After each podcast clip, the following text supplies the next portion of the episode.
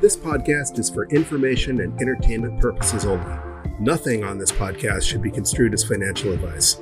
All views expressed on this podcast are solely the opinions of the host and or any guests that we might have from time to time. Nothing on this podcast should be construed as a specific inducement to make a particular investment or to follow a particular investing strategy.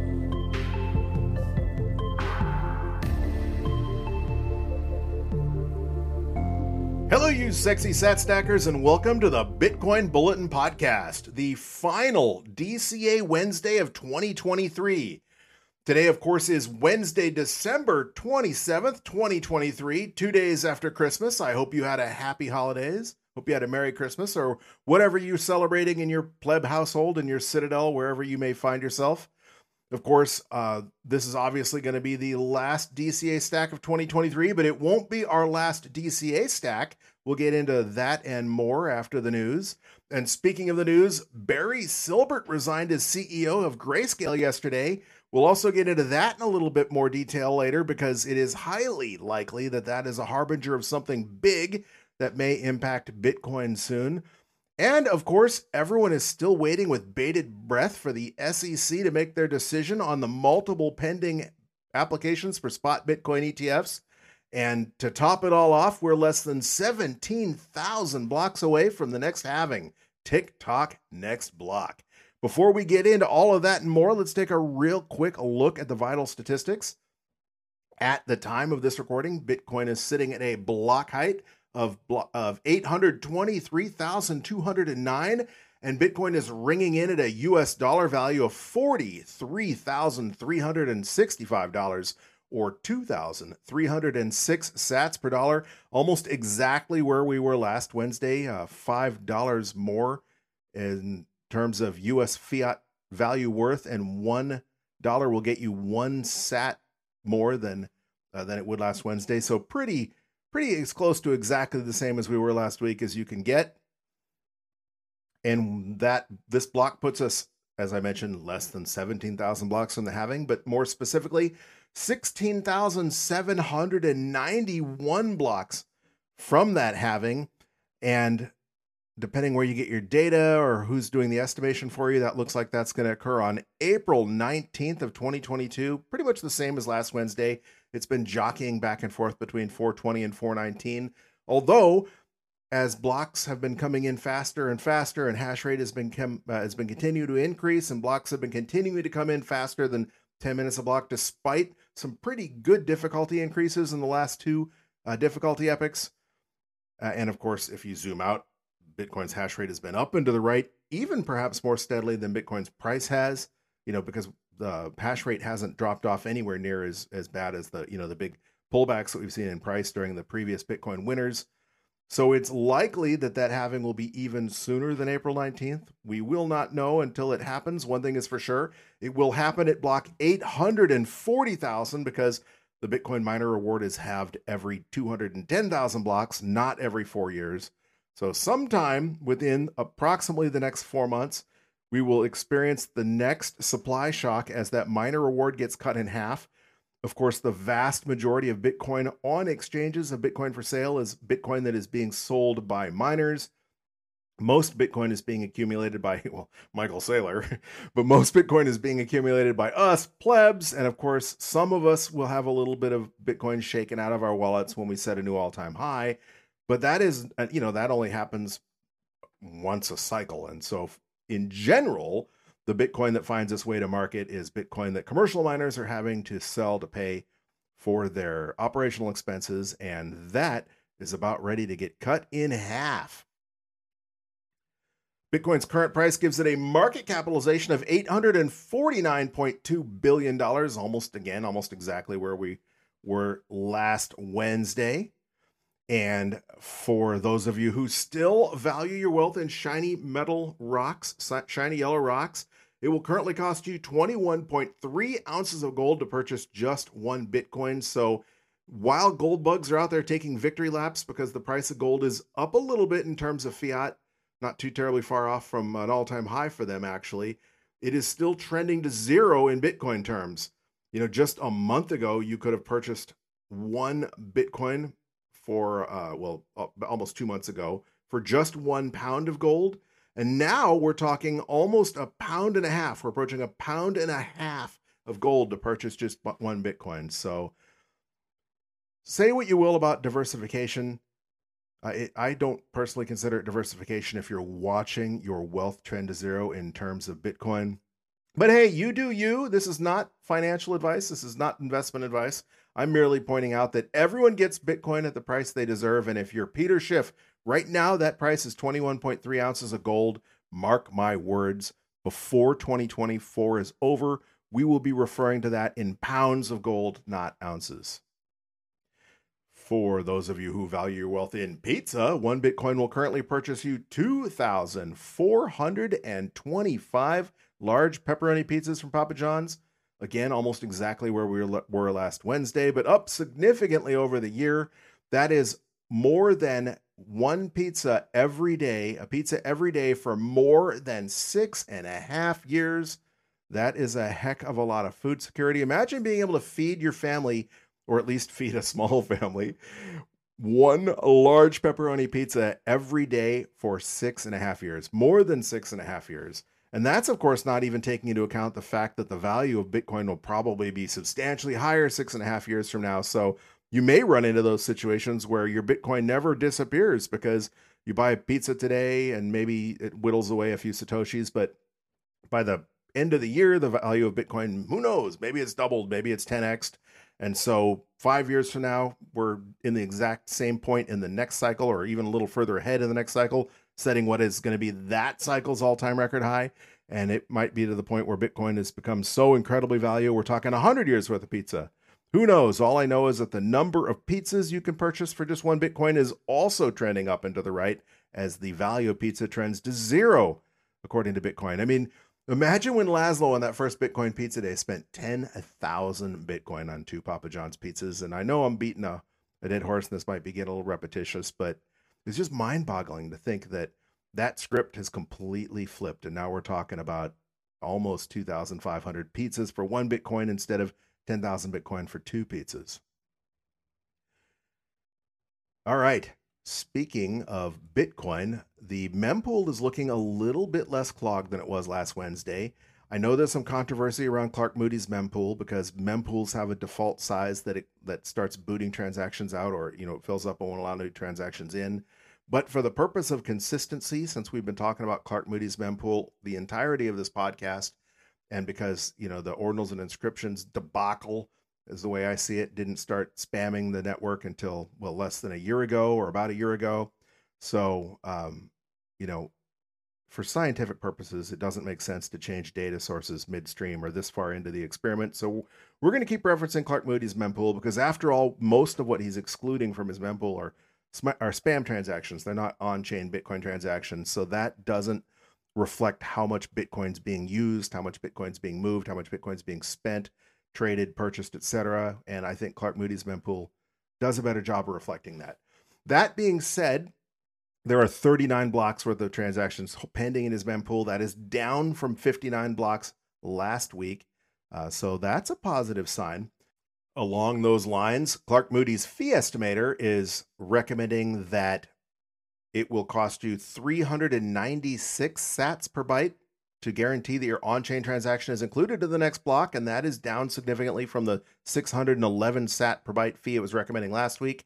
However, last week they were they were estimating that a fee of nine sats per vbyte would be uh, would be mined confirmed within a day, and that is certainly not the case. It probably didn't happen uh, because they're currently recommending a fee of 65 sats per vbyte if you have up to a day to wait. Although they're still saying that a fee of six sats per vbyte will be mined within a week. However, a lot of the mempools I've looked at would exclude that transaction entirely. Uh, so uh, the chances of getting mined are pretty slim. Again, this is one of those things where if you have a priority transaction that you want to uh, that you need to be mined right away in the next block or two or even one that you have a you know a day or so to wait uh, make sure you have the most up to date fee estimate and whether you're getting that from clark moody or somewhere like at mempool.space or even your old mempool.space instance on your umbrel node or whatever you you may be running at home uh, and of course most wallets will let you you know bump your fee up use replace by fee or child pays, uh, child pays for parent or or whatever to, to bump that fee if need be. But currently, it's looking like it's going to cost you a little fewer. You know, it's, it's not quite 50% cheaper than it was last DCA Wednesday. And along those lines, mempool.space always tells a slightly different story. They're recommending a, a fee of 152 sats per VByte for a high priority transaction. That's down from 274 sats per VByte last week. And that works out to $9.25, not quite half of last week when it was $16.65. So that looks like that's trending in the right way. For a medium, low, or no priority transaction, Clark Moody is still recommending 148 sats per VByte, 146 sats per VByte, or 76 sats per VByte accordingly. All of those significantly more than Clark Moody's 65 and 6 sat per VByte transaction recommendations. Of course, that metric that you know has been my favorite for most of this podcast, Bitcoin's 24 hour average transaction rate, that has increased uh, from last week. We're looking at currently a, a an average of 6.87 transactions per second on the network. That's up from last week at 6.52 transactions per second. Uh, but it's exactly the same place it was two weeks ago when we were looking at 6.87 transactions per second. Still a heck of a lot of activity. Obviously, a large portion of that is not related to moving Bitcoin around. It's still related to those BRC20 tokens, those ordinal city inscriptions nonsense. Uh, so it remains to be seen whether this useful this metric continues to be useful or whether we we end up abandoning it. And I'm not giving up hope because even though the numbers have changed, it used to be anytime we saw more than three and a half transactions per second, Bitcoin is ripping. Now that's more like six and a half transactions per second. It's still a useful metric to look at. Again, that's not transaction analysis that I've gotten from anybody else. I don't know too many people, if anybody, that are even that's even talking about uh, the 24-hour transaction rate as far as relating it to Bitcoin price. Uh, but uh, I I continue to see value in that statistic. So for the time being, we're going to continue to talk about it. Since the last DCA Wednesday episode, Bitcoin had a rather large difficulty adjustment. About two days after after our last podcast, the difficulty it takes to mine the next block of Bitcoin is increased by a whopping 7%. And that is because the amount of hash power and the power of the ASICs that are being dedicated to secure the Bitcoin blockchain has continued to increase. As I said earlier, network hash rate has gone up and to the right, even largely, even often when the price of Bitcoin has been trending down. That tells you all you need to know about that miner FUD BS. Professional miners corporate miners, people that are mining for business, especially big business or even nation states now, uh, are incredibly bullish, is what that tells you, and they're continuing to pour billions of dollars in in many cases into mining Bitcoin. You know, Marathon Digital, for example, uh, had announced a while back that they're literally going to invest more than a billion dollars building a new Bitcoin mining center in in uh, Dubai, I believe it was. Uh, maybe it was Qatar that was getting into Bitcoin mining as well. Uh, you know, El Salvador had, had, been doing a little bit of Bitcoin mining, but they have to bring their volcano uh, th- geothermal energy plants online uh, as part of that initiative. So it's not just companies; it's it's it's countries, nation states, and of course, we're going to see nation state and corporate FOMO not just on the investing side, not just on purchasing Bitcoin for their treasuries, but on wanting to mine that Bitcoin themselves. It's just a matter of time. We were seeing the very early stages of that. When that explodes, that's going to be something else. Four years from now, when we're talking about the 2028 halving coming up, I firmly believe that we'll be talking about a completely different world when it comes to uh, mining Bitcoin. Although, you know, the one nice thing about Bitcoin is that some things never change, that the code hopefully is is ossifying, especially after Taproot and what that introduced to Bitcoin. Maybe it'll be a little bit harder to even implement any soft forks in the future. Currently, we are 1,335 blocks away from the next mining difficulty adjustment. That's looking like it's going to be a, about nine days from now on January 5th. And depending where you get your data, that's going to be another increase of anywhere from 0.7 to 1.67%. And of course, in the week or two that um, that we still have to go before that adjustment, uh, that might increase even more because if you remember the last difficulty epoch, it was looking like it was only going to be about a 1 to 2% increase. And then the next week, that was already looking like a 5% increase. And then it became ultimately a 7% increase. And that is because more power continued to pour onto the network. Currently, blocks are averaging 9 minutes and 57 seconds between blocks. Obviously, Bitcoin's aiming for 10 minutes on average, so that's faster than 10 minutes. And uh, if if if that continues to trend even faster, then of course we'll see a larger difficulty increase. Or if blocks slow down for some reason, then you know maybe a smaller difficulty increase. So it's really too early to tell. But one thing's for sure, we are looking at and never ending series, in my opinion, of difficulty increases as more and more, more and more power gets dedicated to securing Bitcoin's protocol. Real quick, I want to take a uh, take a minute to thank those of you listening on your favorite podcasting 2.0 apps such as Fountain and Breez. That allows you to help support your favorite podcast through the value for value model. We do not have any boosts to read, or at least we did not when I checked Fountain as of when I started sitting down and speaking into the microphone. If you snuck a boost in while I've been talking, I apologize, and we'll read that on the next episode of the Bitcoin Bulletin podcast. But thank you to the to those of you listening, regardless of where you may be listening. I had a little bit of an accident on the way into the studio. I mean, literally maybe five minutes before I hit record, I was walking into the studio and I tripped over something and I literally went flying. And I went flying with my laptop in my hand. And naturally, my priority was to protect my laptop. It's a nice laptop uh, I certainly would have a hard time replacing it right now because you know it's a $2,000, $2,500 laptop. Needless to say, I went flying and I kind of went flying around a corner too. So I did this weird twist flip pirouette. My right hand uh, was all that was holding onto the laptop. I had been holding onto it with two hands, but my left hand broke free and went flying and smacked into a candle.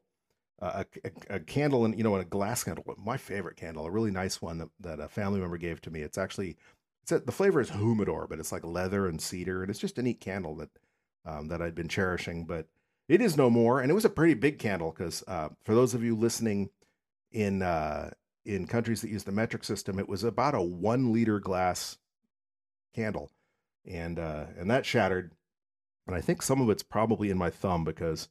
Um, I have a, a really good lump between my thumb and my hand, and there's a little bit of a cut and then a bump. Uh, and, it's not like a bump, like my hand is swelling, like I broke my thumb or something, although maybe I did because it is pretty painful. But it feels like something's in there, so I think I probably jammed a shard of glass under my thumb. I'll check that out after I'm done recording, see how I feel then. My neck and my back are also starting to to, to bother me. They didn't they weren't, didn't really hurt right away. Kind of like if you've ever been in a car accident, you know, it doesn't necessarily hurt right away, and then you realize all the weird contortions you did as as your car went, you know, careening through the intersection or or slamming into slamming to a stop. Maybe it's not even the next day before your neck starts killing me. But sitting here, my back and my neck and my right elbow and my right ankle are starting to hurt up. Plebs, I'm a train wreck. I apologize. So if I seem a little distracted, more so than usual, because I'm always distracted when I'm doing this podcast, uh, that's why. Um, so um, I apologize for that that digression. So where were we? We were ta- we were back to thanking you uh, for listening, for hopefully listening on a podcasting 2.0 platform, whether you choose to support the podcast or not. And speaking of where our listeners are and where and speaking of Bitcoin and ossification, our geographic breakdown of listeners has remained the same again for yet another week. It had stayed remarkably the same for almost a year, and then we had that little bit of a mix up where the United Kingdom broke into the top 10, and then things have, have ossified again. So, just like last week, currently most of you are listening from the United States, the number one country with over half of you is the United States of America. So thank you to my fellow Americans that are listening to this podcast.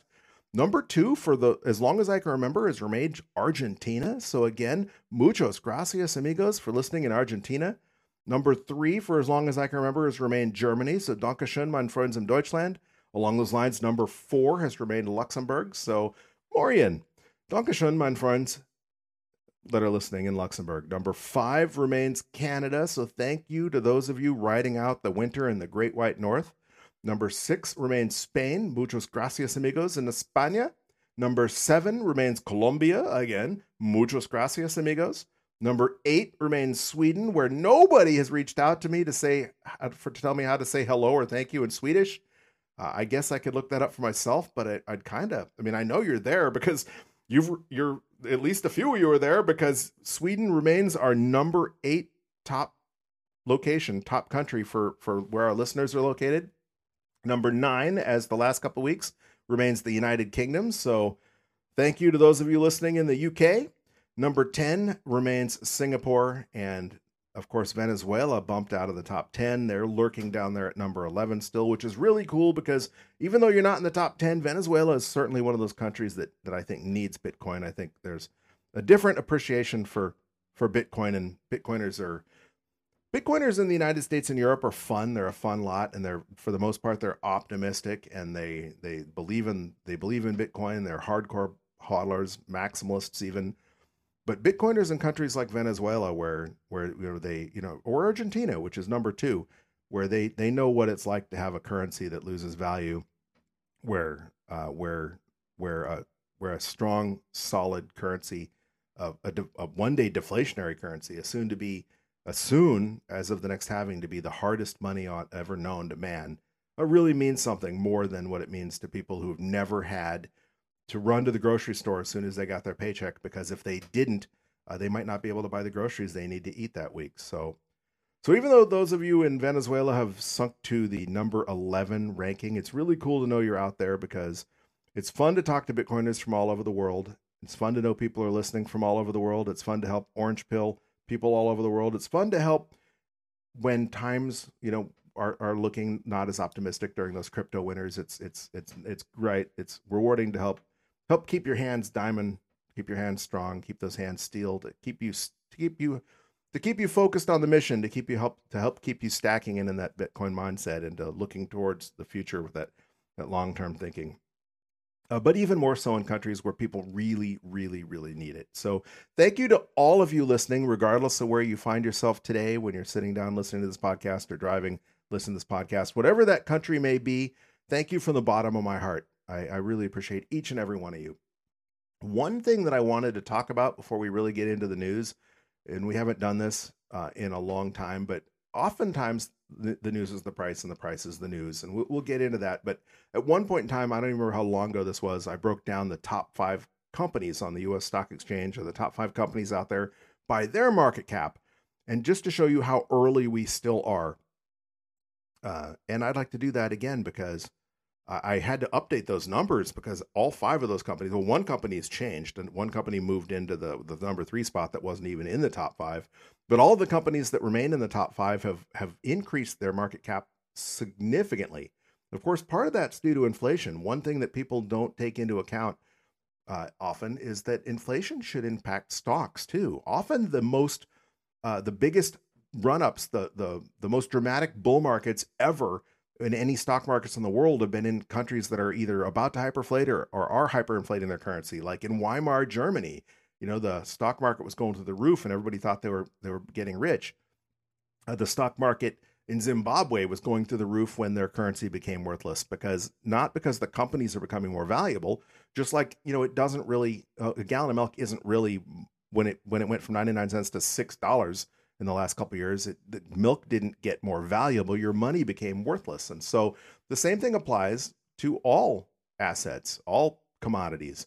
Anything you have to purchase, if that currency is worth less, is going to cost you more of it. So the market caps of all those companies has increased, and I'd like to go over them just to trying to show you just how early we still are in Bitcoin. The number one, the largest company in the world, is still Apple. Uh, and they have a market cap right now of $2.97 trillion. That is three and a half times larger than Bitcoin's market cap. So Bitcoin would have to more than triple its price just to be on par with where with the amount of money that people have invested in Apple. And Apple's just one company. Microsoft, for example, has a market cap of 2.81 trillion. Number three, this is what changed. Saudi Aramco moved into the top five, and it's got a market cap of more than 2.15 trillion. Alphabet has a market cap of more than 1.74 trillion, and the number five company, Amazon, has a market cap of 1.52 trillion. We're not even talking about Tesla and all these other incredibly valuable companies. Combined, the top five largest companies have a market cap of $11.19 trillion. That is a mere drop in the bucket in the in the money that people around the world have invested into assets and into commodities and uh, into uh, into investments, whether it be stocks, bonds, gold, paintings, bottles of wine, rare whiskey, what have you. Just a drop in the bucket, and just that drop in the bucket is eleven point one nine trillion dollars, thirteen times the market cap of gold. If gold were to just approach the value of a handful of companies that people invest into every day, the price of Bitcoin would have to be $563,745 in today's dollars. Because remember, as inflation increases, those market cap numbers are increasing too. So just in today's dollars, if Bitcoin were to only have as much investment into it as the five biggest companies on the uh, on the stock market in the stock market, uh, it would be Bitcoin would have to be worth more than a half a million U.S. dollars. Even Nvidia has a larger market cap than Bitcoin. Nvidia, I mean, Nvidia is making a lot of money, right? Especially with the hype around. First, it was you know the the GPUs they were making that were you know not necessarily being used for Bitcoin mining anymore, but those other S coins were still using GPUs, and now they're making chips that are you know going to be used for AI or whatever is the hype. But you know, I'm I'm not saying Nvidia shouldn't be a valuable company. I'm just saying the world's reserve currency, the scarcest money known to man, should be more valuable than Nvidia. The more people should have their money in Bitcoin, secured by Bitcoin, than gambling on Nvidia stock. And and uh, so the bit price of Bitcoin would have to double just to be value, just to be as valuable as Nvidia. Uh, and if that doesn't show you that you are still early, and we're not maybe as early as we were, but if that doesn't show you that we're still early, uh, nothing, nothing will, right? And then, of course, people often refer to gold when they when they talk about Bitcoin because prior to Bitcoin coming along, gold really was the most sound asset known to man for the last several thousand years. And so, if Bitcoin just replaces gold, if Bitcoin just if just if, even if Bitcoin doesn't become even if Bitcoin doesn't replace gold, even if Bitcoin just becomes the digital version of gold, Bitcoin's digital brother or whatever, you know, because a lot of people are, you know, there's still gold bugs and some gold bugs are, you know, anti-Bitcoiners like Peter Schiff, for example. But then there's other gold bugs like Larry Lepard who are they think, you know, they both have their place and they they like gold and they like Bitcoin equally. And so if Bitcoin were just to become equal with gold, well, gold has a current market cap of $14.032 trillion.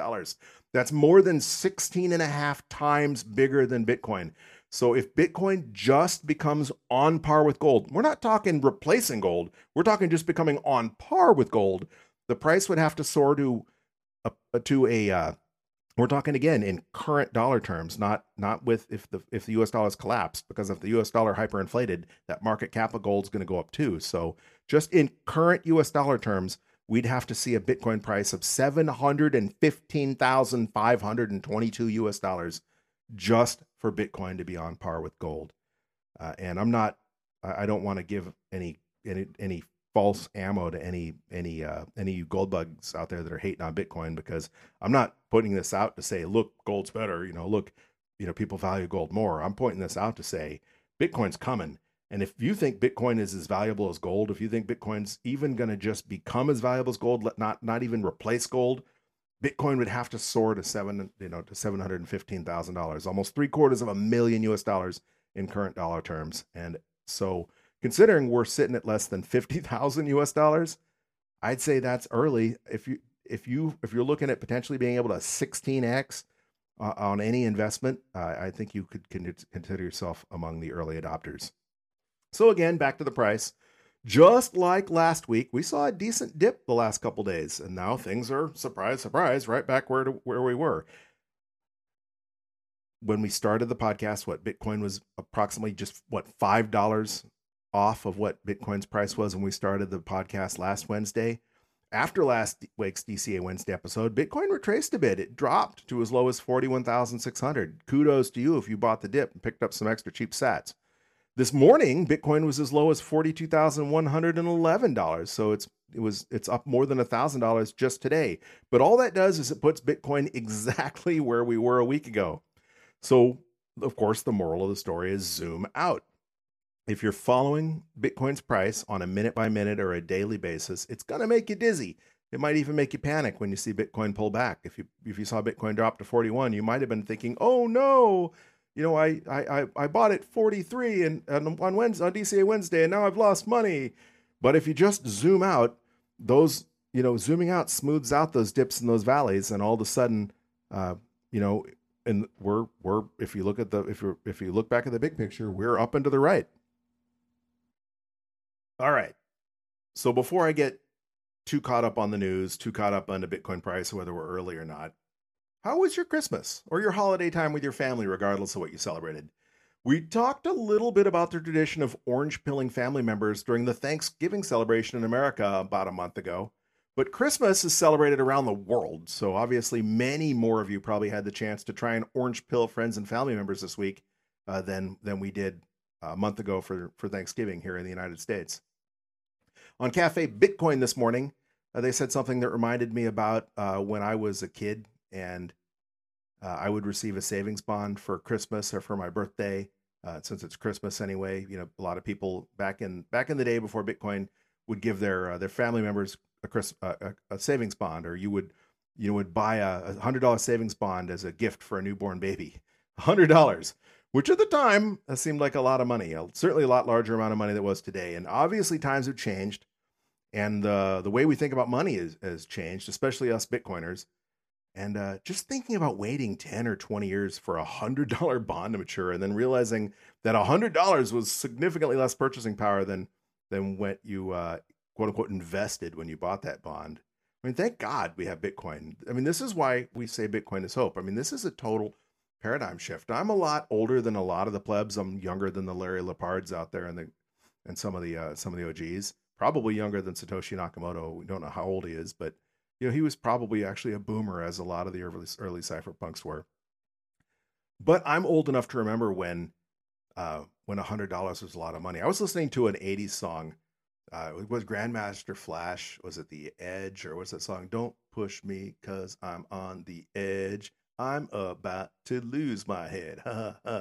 Talks about talking about how growing up in the in the in the hood, you you see the the pimps and the drug dealers, and they're spending twenties and tens you know, a ten dollar bill made you uh made you rich. You know, flashing those tens, flashing those twenties, and now flashing a hundred. You know, but he was in the nineties. It was like. This is how we do it. Song was like hundred dollar bills, y'all, and uh, and in, and in the seventies or the sixties or whatever there was, the Richie Rich cartoon or the Scrooge McDuck. You know, they were millionaires, and that put them as captains of industry. You know, richer than anyone else. They weren't just living in a really big house and driving a nice car. They were living in legit mansions and legit estates. And obviously, um, especially since 1971, when the United States went off the gold standard, what it means to be rich uh, has really has really changed uh, significantly.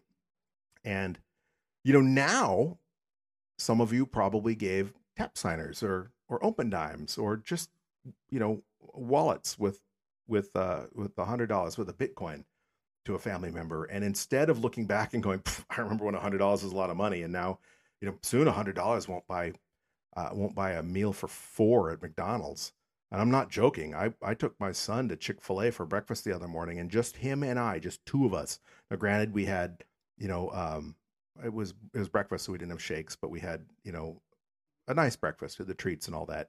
It was $32.50 for two people. That's more than $16. So Obviously, that'd be 64 or 65 for a family of four. Still a long way to go to 100. But the point being that the days of taking your family to McDonald's for $20 are long gone.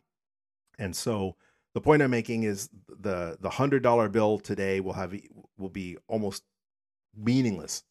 Uh, you know, it'll be it'll be pocket change in, in, just a few years if it isn't already. However, a hundred dollars worth of Bitcoin today will not be like that. You know, um, it, it another funny anecdote. Of course, one of my favorite Christmas movies is National Lampoon's Christmas Vacation, and there's a scene when the, all the family members are first arriving, and uh, the grandma or whatever tells uh, tells Rusty the son, you know, I'll give if you if you his, her feet are killing her. If you if you rub her feet, he'll give you a quarter. And he says, "Oh, gee, a whole quarter." But in her generation, a quarter was a lot of money, uh, and and and because of the evils of inflation, the theft of inflation, a, a, quarter in 1989 when that movie came out was was essentially worthless. And now, uh, now there's people who won't even stop to pick up a quarter off the street, and it's not that long before uh, that's going to be ten dollars is going to be that way, or twenty dollars, or even hundred dollars is going to be that way. But hundred dollars worth of Bitcoin, if you had to wait 20 years for a bond to mature, imagine what a hundred dollars worth of Bitcoin will be worth in 20 years. And it isn't going to be one of those, isn't that cute? A whole hundred dollars. It's going to be the exact opposite. You're going to be like, wow, I can't believe, you know, I can't believe that this person gifted me 300,000 satoshis. I mean, that's just mind blowing. Kind of like when the original Bitcoin faucet would, would give you five Bitcoin just for visiting a web page. And at the time, Bitcoin was basically worthless. And, and there were people that wouldn't even bother clicking on the website for five Bitcoin. And now you look at that, and this isn't even 20 years ago. And you look at that and go, can you imagine getting five Bitcoin just for going on a website? Uh, so that's the paradigm shift I'm talking about. And so that's why I think we're still early because, as I mentioned when we were talking about the market caps of just the largest top five companies, and you know, uh, the Apple is a very valuable company. They provide a great service and a great product. At least some people think it's a great product, and other people hate on it. But you get my point. So they deserve to have a large market cap, but they don't deserve to have a market cap that's larger than what will become the global reserve currency one day. So so by that measure, we're still early. Speaking of Christmas, thinking about speaking of orange pilling family and friends, and thinking about speaking of giving Bitcoin as Christmas gifts, as to help set somebody up for the future, or maybe orange pill them, or maybe just make sure that they they they don't miss out when hyper Bitcoinization occurs. Rodolfo Novak, aka NVK, he's the founder of CoinKite, the creator of what is arguably the most secure Bitcoin hardware wallet in the world, the Coldcard, had some interesting insight into how that may have gone for many plebs. And it sounded pretty optimistic. He tweeted the day after Christmas, so that two days ago now, uh, he tweeted on Twitter, and he's at NVK on Twitter if you don't follow him. He tweeted, I think a lot of people were orange pilled this Christmas. Sales numbers were higher than usual for the actual family days with delivery post holidays. So he's saying that they had a huge increase in in basically Coldcard sales, hardware wallets sales, etc but not in time to get there for Christmas. So it's not like you're giving someone an Opendime or a, or a Coldcard or whatever with Bitcoin on it as a Christmas gift. He's saying that that implies that you might have orange pilled somebody. They got online and they ordered themselves a Coldcard or they ordered themselves an Opendime or whatnot. And it's going to be there after the holidays because you orange pilled them and now they, or, or maybe you just convinced them to finally take their Bitcoin off of exchanges. Either way, he's saying that you plebs out there you know, trying to orange pill your friends and family members at Christmas, you made an impact, at least one that he's noticing on his bottom line or on his on his sales volumes, and that that's really cool.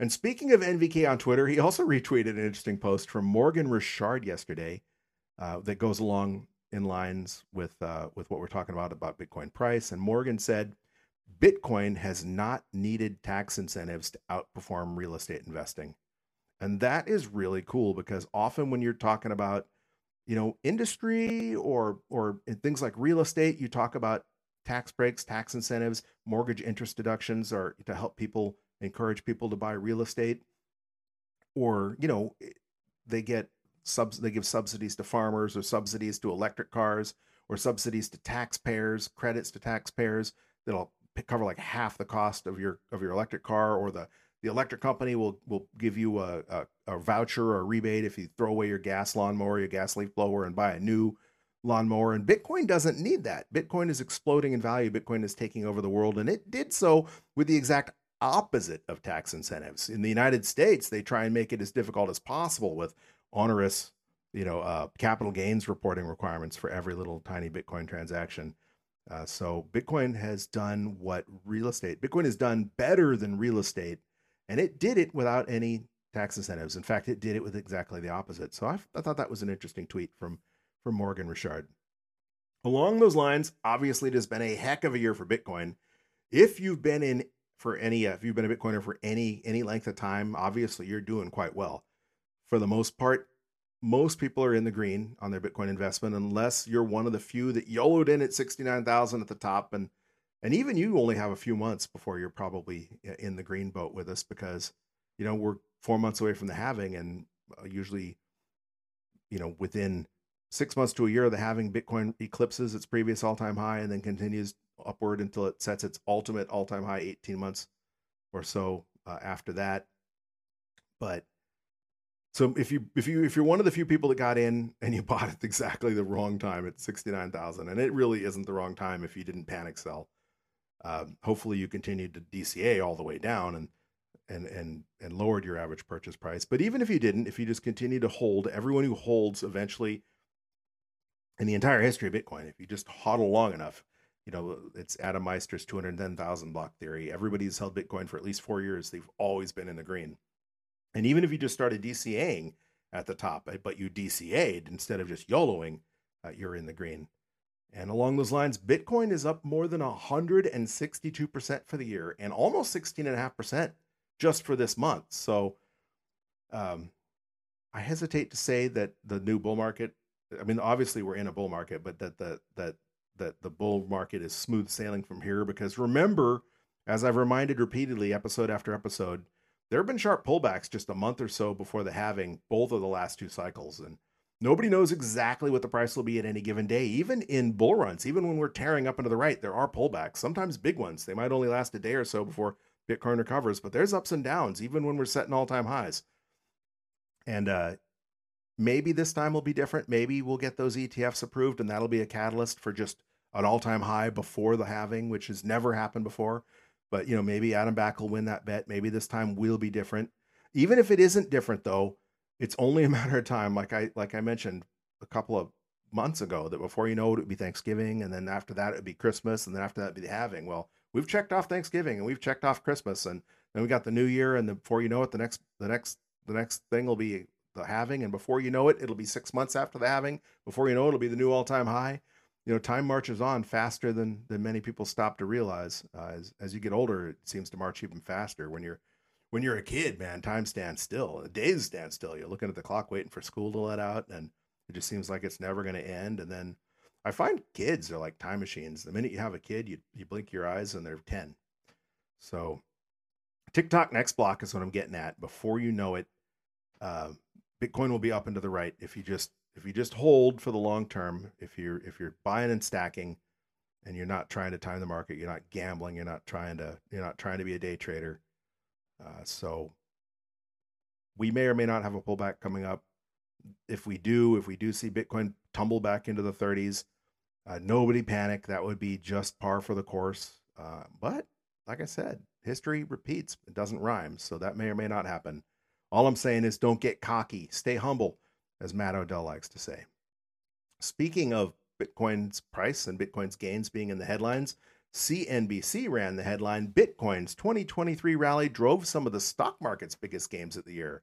They're saying that some of the biggest stock market gains are directly attributable direct, directly attributable to Bitcoin's growth, and that makes sense because they're saying shares of digital Marathon Digital, Coinbase, and MicroStrategy, and even the Grayscale Bitcoin Trust all jumped more than 300% in 2023, double the gains in Bitcoin. And that is obviously because um, you know they're pricing they well they they they took a big hit when Bitcoin went down, and they're right, and then now they're riding on the on Bitcoin's coattails, and and uh, there's some optimism there. So maybe the exuberance phase has already kicked in in the stock market, at least as at least as far as Bitcoin adjacent or Bitcoin related stocks are concerned. Uh, so everybody's talking about how the the markets are all you know uh, an inch a hair's a hair's width away from new all time highs, and at CNBC is crediting that to Bitcoin, for example, because Marathon, Coinbase, MicroStrategy, and Grayscale uh, are uh, responsible for a large percent of those those gains on the on the markets. Bloomberg ran the headline this morning: Bitcoin advances as optimism builds around ETF approval by SEC by the SEC. So uh, they're saying Bitcoin recovered amid a renewed speculation that the U.S. Securities and Exchange, the U.S. Securities Regulator, is getting is getting close to approving an exchange traded fund investing directly in the biggest token. Uh, you know, I've had mixed thoughts on whether they're going to approve the ETF, and there are people out there that say even if they do approve the ETF, maybe it's going to be a sell the news thing because it's already priced in. Nobody knows. Uh, it would be really cool if we have, you know, gasoline poured onto the halving fire with an ETF approval, and that it just maybe maybe that's the thing that launches the this time is different. The what do they call it? The super cycle last time. They were they were they were saying that 2016 was going to be the super cycle where we we didn't have a Bitcoin winter. That you know there was going to be all the corporate adoption. There was going to be corporate nation state FOMO, and it was just going to be up and to the right forever with with no with no price backs, no no major no major pullbacks. Obviously, that didn't happen. Who knows if that'll happen this time, folks? Plebs, it doesn't matter because we're in it for the long term. I'm never selling my Bitcoin, so I don't care if there's a quote unquote crypto winter in 20, you know, 2025 or 2026 and we have another 2-year bear market or crab market or whatever the case may be because in 2028, 2029, it's all going to start again and when you daisy chain those events together, those lines go up and to the right. And the pullbacks and even the peaks to get smaller and smaller as that chart gets bigger and bigger, but the line remains up and to the right. Adam Meister did a This Week in Bitcoin show where he stuck up for Ordinals, Ethereum, and even Solana. Now, that is quite controversial amongst the Bitcoin maxi crowd, even quite controversial for me because I am not a fan of Ordinals. And I actually hold a grudge against those that pushed Taproot so hard because we have not seen tremendous benefit from Taproot. And we've seen what I think is harm. I'm still willing to let it ride out and see what happens but uh, I do think that it that I emphasize that this shows the law of unintended consequences and furthers my conviction that we ought not make any more codes code changes to Bitcoin unless it is absolutely crucial. And by crucial, I mean like you know we run into a big bug or the or the or the uh, we know there's a bug that's going to occur in like 100 years that will have to be fixed and that's pretty much the only time you need to mess with bitcoin because what's giving bitcoin its value is like michael saylor says knowing that it's not going to change that it's not like Ethereum, where they're just going to completely scrap it and your Ethereum is really going to be Ethereum 2.0. Uh, that's never going to happen with Bitcoin. And that is why it's the number one cryptocurrency. I mean, there's reasons why it's the number one crypto. For example, you know, it's immaculate conception, and there's just so much about Bitcoin. You can never, there can never be a second first Bitcoin. So, but amongst the reasons are the code ossification that you can't fart around with Bitcoin. It's not so easy to just throw in little changes willy nilly that might break Bitcoin. And that's one of the things that makes Bitcoin secure. And Bitcoin security gives it a big chunk of its value. So it's interesting if you don't follow Adam Meister. Uh, he has his YouTube channel, Bitcoin Meister. On Twitter, he's at TechBalt. You can check out his Twitter feed and find the link to that video.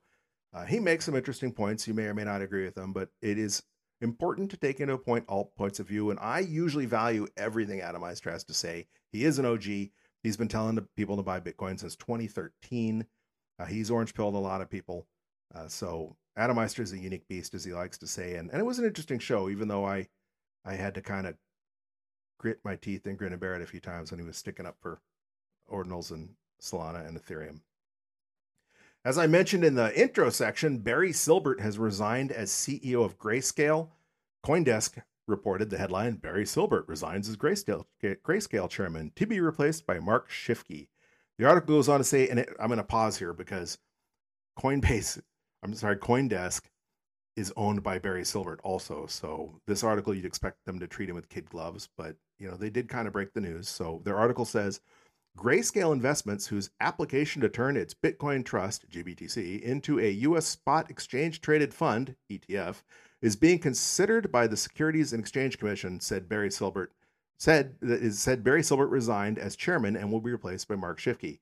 Shifke's DCG Shifke, DCG's Digital Currency Group's chief financial officer, will replace Silbert as of January 1st. Grayscale said in an SEC filing without giving a reason for the changes. Then the article continues and says, uh, well, I'm skipping ahead a little bit. The SEC has delayed several ETF applications, including those of Grayscale, BlackRock, blah, blah, blah. Silbert's digital currency group, which owns Grayscale, was sued in October, and this is this is probably key here, was sued in October by New York Attorney General Letitia James for allegedly defrauding more than 230,000 investors, including at least 29,000 New Yorkers, of more than $1 billion. James also charged Silbert with defrauding the public by trying to conceal heavy losses. DCG and Silbert reject those allegations. So this means something. What it means remains to be seen. I can think of a couple immediate possibilities. One is it was always seen as a huge negative to Grayscale's application to convert to uh, an ETF. That why would the SEC uh, approve their application when they're currently being sued by the New York AG? So Maybe this stepping aside was a backroom deal with the SEC that's indicative that the that the ETFs are coming. That would be a positive way to look at it. Another way to look at it is that S may be getting ready to hit the fan and he's ducking out. Um, so who knows? This means something. He's not just going to give up control of his baby for no reason whatsoever. I don't think with the I don't think you can look at the timing of it at least and say that this doesn't have anything to do with the ETFs. Um, or maybe there's a heavier hand coming. You know, it's a distinct possibility that uh, it's a distinct possibility that maybe the hammer's getting ready to drop, and he's trying to trying to trying to get ahead of that a little bit, kind of like you know CZ resigning as uh, CEO of, of of Binance right before that right before he got indicted. As I mentioned, not mentioned in this article, that, that was that um, that digital currency group. The CoinDesk is a subsidiary of Digital Currency Group, so it's kind of weird they don't give that disclaimer. You'd think if you're writing about your boss, the person that owns your company, that that you would mention that, but uh, but they didn't. So so the article gave us some facts, and, and it tried to maybe sugarcoat it at the end, was saying that Silbert rejects the allegations, while fairly mentioning that he is being sued. Of course, if you follow Matt Odell, you know he has routinely and consistently skewered Barry Silbert for owning uh, for owing Gemini customers almost a billion dollars. That's what we were referring to in the more than a billion dollars they scammed out of New Yorkers. Uh, Odell tweeting as recently as Saturday, Christmas is Christmas is in two days, and Barry Silbert still owes Gemini users nine hundred million dollars and that's has been his routine for the longest time. He tweeted every day. It's been 376 days since Barry Silbert, you know, and Barry Silbert still owes Gemini users 900 million. It's been 378 days, 379 days, or whatever his his running gag was. But the point being, uh, Odell's pissed because uh, Digital Currency Group is a big company. It owns Grayscale. It owns um, CoinDesk, etc. So Barry Silbert has the money to pay back the investors in uh, Gemini that uh, that uh, Barry Silbert has their money and has, has not been returning. Uh, so that that's what that's all about. But my point for talking about this in the first place is that something big is coming, and we've seen lots of little hints about the ETFs coming with all the the flurry of of ETF amendments.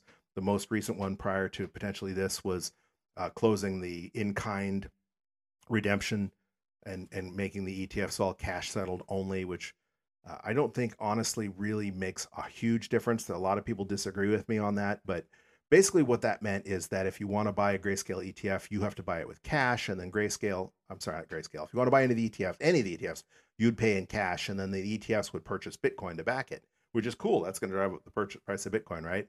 As opposed to um, you want to be part of the ETF. So you have to take your Bitcoin and give your Bitcoin to, to BlackRock or to Grayscale and, and buy shares of ETF with your Bitcoin, which I think would be bad, uh, bad for Bitcoin. So the fact that uh, you're not going to be able to, uh, to, to have a lapse in judgment and give BlackRock any of your Bitcoin, I think is a net positive.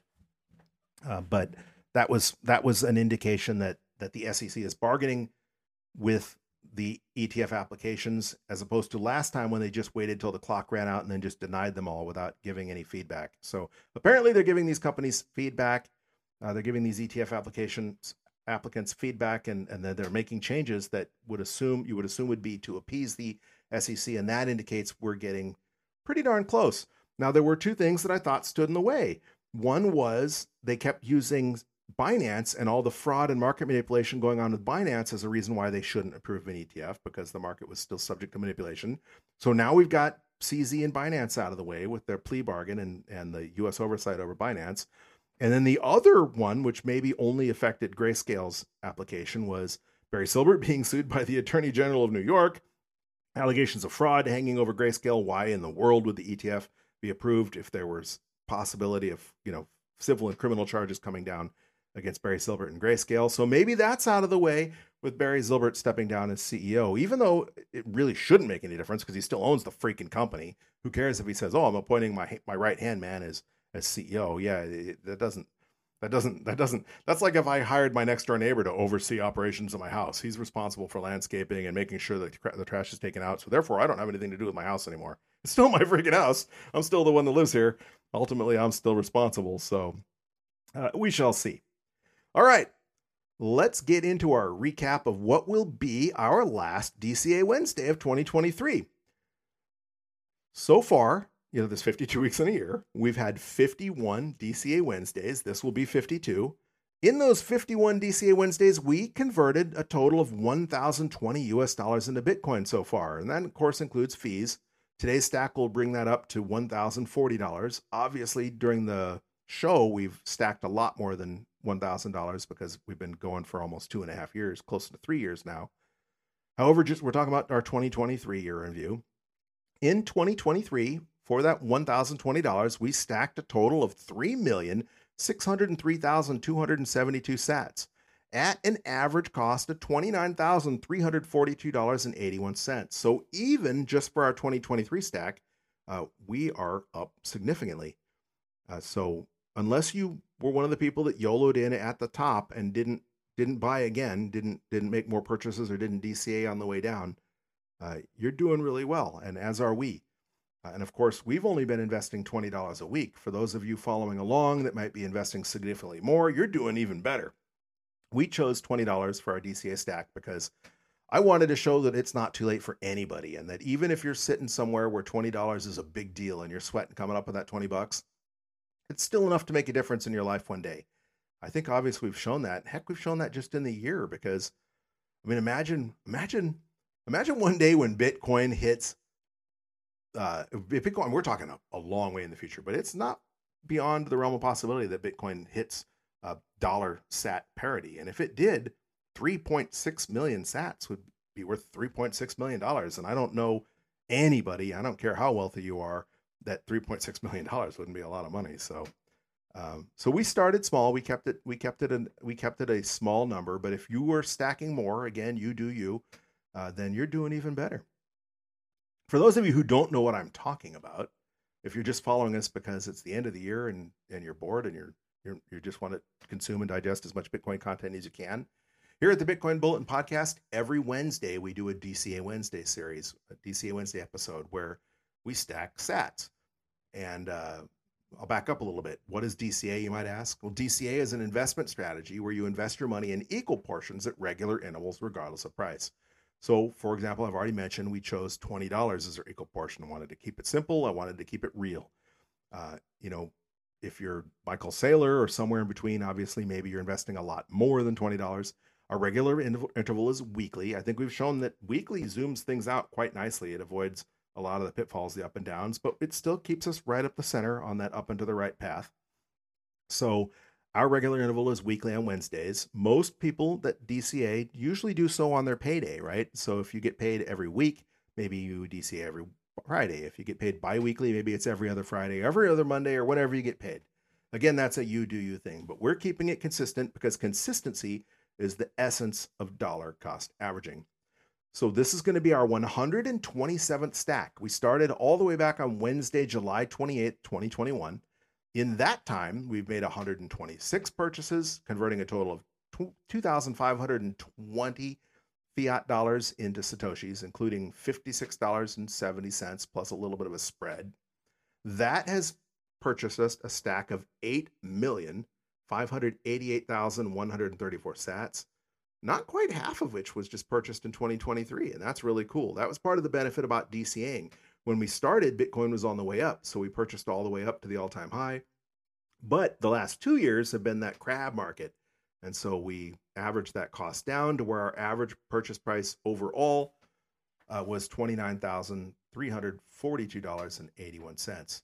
Today, we're going to add to that. As usual, we're going to do so using the Cash App. I have had my issues that I've addressed, my my grievances with Cash App that I've aired on previous episodes, but I do think they're pretty much the easiest way to purchase Bitcoin if Cash App is available to you.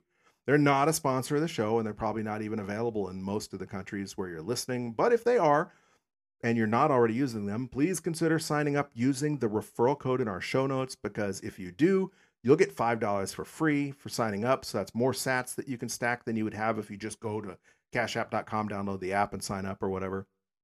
And the show will get five bucks too. So you'll get paid to help support the podcast, which is pretty darn awesome. So I've got Cash App open. I already have money on the Cash App because this has been a Cash App holiday. One of the things we like to do is Cash App uh, Bitcoin or cash to our friends and family members and vice versa. So I already have money on Cash App. But if you don't, Cash App will let you add money to Cash App immediately, convert that money to Bitcoin immediately, and transfer it to your hardware wallet immediately, things other apps, other exchanges might not do. And while their fees are a little higher than some exchanges, they will still let me transfer my Bitcoin to my hardware wallet for free. That's why I'm cutting some slack on the higher fees because, as high as fees are right now, sending all this to my hardware wallet when we're done stacking and doing so for free, uh, it certainly beats paying a $15 mining fee. All right, so Cash App is open. I got the 20 bucks on Cash App tap in Bitcoin, tap in buy, tap in confirm, and boom! Just like that, we purchased another 45,025 sats. Bitcoin's gone up in price a little bit while I've been talking, just like it did last week. In fact, we purchased almost exactly the same amount of Bitcoin last week. We got exactly 45,000 sats for our stack. That has brought our stack up to 8,663,159 sats. It did unfortunately raise our average cost price, our average cost basis, our average purchase price up by $78.63. Our average purchase price is now $29,421.44, which is still one of those numbers that's going to be, man, I can't believe you bought Bitcoin for just $29,000 or just $40,000 or just $50,000 in a couple years. So um, the important thing is that the number of sats in our wallet is going up. Uh, and the fact that uh, that our average purchase price is only $29,421.44, uh, it just goes to test as testimony to testify to the power of dollar cost averaging you know, had we YOLOed in at $35,000 on day one of our DCA series, our average cost basis would be $35,000. So uh, by buying every Wednesday during the downs, the down market and the crab market, uh, we, we, we did nicely. Uh, if you had YOLOed in today, you would, you'd have an average cost purchase, purchase cost of $44,000, $43,400. So I think we've shown the value of DCA during this series of course, you know, we did have the advantage of starting near the top. So for the last two years, we've been buying as Bitcoin is going down in price. Uh, there were times when we were knocking almost a thousand dollars off of our average cost basis per month. A year ago in December, we dropped our average purchase price by $1,295 in just one month. November, we knocked off almost $2,000 in purchase price. Uh, this December, however, it increased our purchase price by $319.54. Uh, so that's just the way DCA works. However, as I mentioned before, it sure beat YOLOing in at $39,716. And that 8,633,159 Satoshis when Bitcoin hits $100,000, which I think it's going to easily eclipse that during this bull run. Again, I don't have a crystal ball, but if it does, that'll make our stack, that'll give our stack a value of eight $1,633.15. And even if we don't invest another fiat dollar into Bitcoin, if we don't stack another sat, when Bitcoin inevitably hits $1 million that day, that stash will be worth $86,331.59. Of course, we're going to continue to grow that stack, but you know, as Bitcoin continues up and to the right, the US dollar or the fiat value of that sat can only continue to increase. And that's not too shabby considering we've only invested $2,540 uh, to date. Before I go, I want to remind you one more time that we do have some referral codes in our show notes. So, for example, we, we referred to the one uh, for Cash App, and none of these companies are sponsors, uh, but you will get something for free for signing up for those uh, for each one of those services, and we will as well. So, if they are services that you want to use, they're they're available to you, and you decide you like them, and you don't have another referral code to use, please consider using ours because, for example, Cash App, the show will get $5 and you'll get $5. We have one for Strike. Strike is a pretty cool app. I use it, for example, when I buy my coffee in El Salvador because I want to pay in Bitcoin, but I don't want to send my Bitcoin for multiple reasons. I don't want to incur a capital gains event and I don't want to uh, I don't want to reduce the size of my stack. So by using St- Strike, I'm able to use US dollars off my debit card to pay in Bitcoin. So they get sats, but I've never touched Bitcoin, so it isn't a buy or sell for me. So there aren't any tax implications. Currently, if you don't use Strike and you want to sign up for Strike, and it's increasingly available in more and more countries, clicking on our referral code to do so will give you $5 free for signing up, which you can turn into sats or do whatever you want with, maybe buy coffee with it. And we'll get $5 as free, free as well. So again, that's a heck of a cool way to help support the podcast.